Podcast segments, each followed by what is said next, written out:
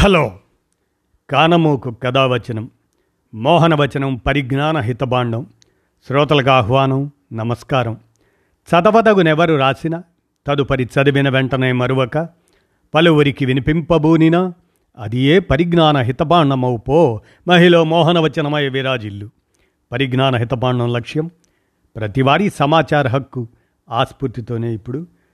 IFTU Prasad వారి విరచిత అంశంగా నేడే ఫిబ్రవరి ఇరవై ఒకటి రెడ్ బుక్ డే అనేటువంటి అంశాన్ని మీ కానమోకు కథ వచ్చిన శ్రోతలకు మీ కానమోకు స్వరంలో ఇప్పుడు వినిపిస్తాను వినండి. నేడే రెడ్ బుక్ డే ఇక వినండి. ఏడు పాతికల కమ్యూనిస్టు పార్టీ ప్రణాళిక విశిష్టతల్లో ప్రపంచ కార్మికుల్లారా ఏకం కండి అనేది ఒకటి. ప్రియమైన మిత్రులారా కమ్యూనిస్ట్ పార్టీ ప్రణాళికకు నేటికి నూట డెబ్భై ఐదేళ్ళు. అవును మరి ఇరవై ఇరవై మూడు ఆనాడు పద్దెనిమిది వందల నలభై ఎనిమిది అంటే నూట డెబ్భై ఐదు సంవత్సరాలు కదా. ఇప్పుడు అది ఏడు పాతికల ప్రణాళిక. అవును. కాలపట్టిక ప్రకారం పాతికేళ్ళకు ఒక తరం. ఈ రోజుతో ఏడు తరాలు ముగిశాయి. ఎనిమిదో తరంలో అడుగుపెడుతూ ఓ సమాలోచన చేద్దాం. ప్రపంచ కార్మికులారా ఏకం కండి. దానికి కూడా నేటికి ఏడు తరాలు ముగిసింది. సుదీర్ఘ విప్లవ ప్రస్థానంలో సాగే ప్రపంచ శ్రామిక వర్గం. ఈరోజు ఓ కాలకూడలి అదే మజిలీ ఆ కాలకూడలి వద్దకు చేరింది.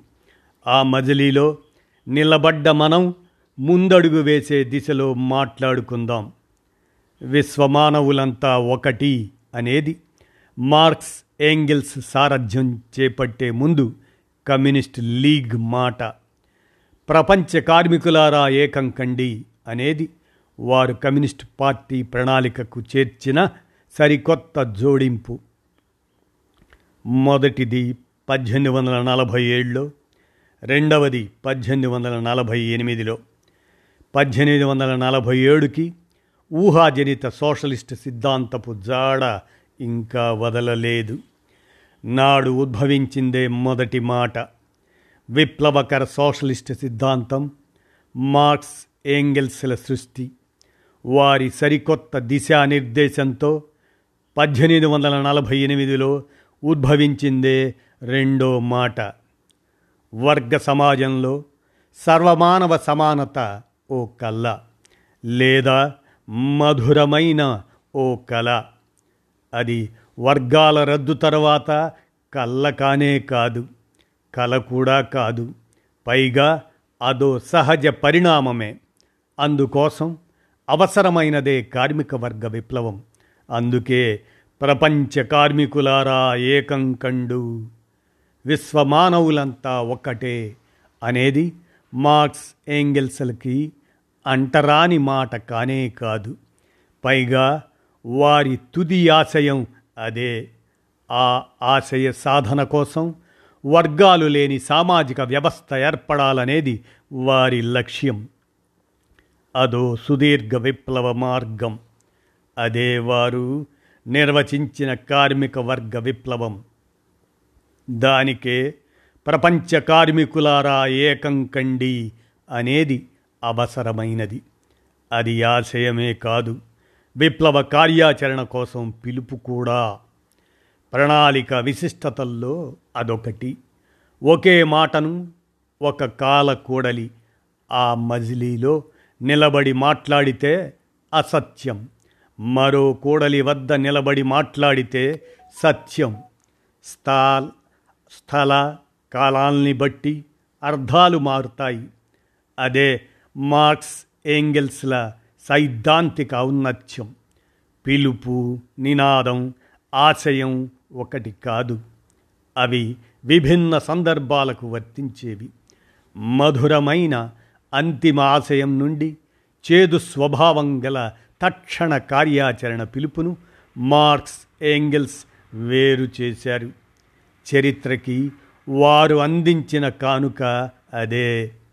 కమ్యూనిస్ట్ పార్టీ ప్రణాళికకి ప్రపంచ కార్మికులారా ఏకం కండు అనే పిలుపును జోడించడం చారిత్రాత్మకంగా ఒక మలుపు. విశ్వంలో అత్యున్నత స్థాయి మానవీయతకు అద్దం పట్టే సిద్ధాంతమే కమ్యూనిజం. దానికి మానవుణ్ణి అత్యంత మహనీయుణ్ణి చేసే తాత్విక బలం ఉంది. మార్క్స్ ఎంగిల్స్ తుది ఆశయం ప్రపంచం ఓ వసుదైక కుటుంబంగా రూపొందడమే. అప్పుడు ప్రపంచ మానవులంతా ఒకటిగా జీవిస్తారు. అది అప్పుడు కళ్ళ కానే కాదు. కల కూడా కాదు. మండే అగ్నిగోళం వంటి నిజం.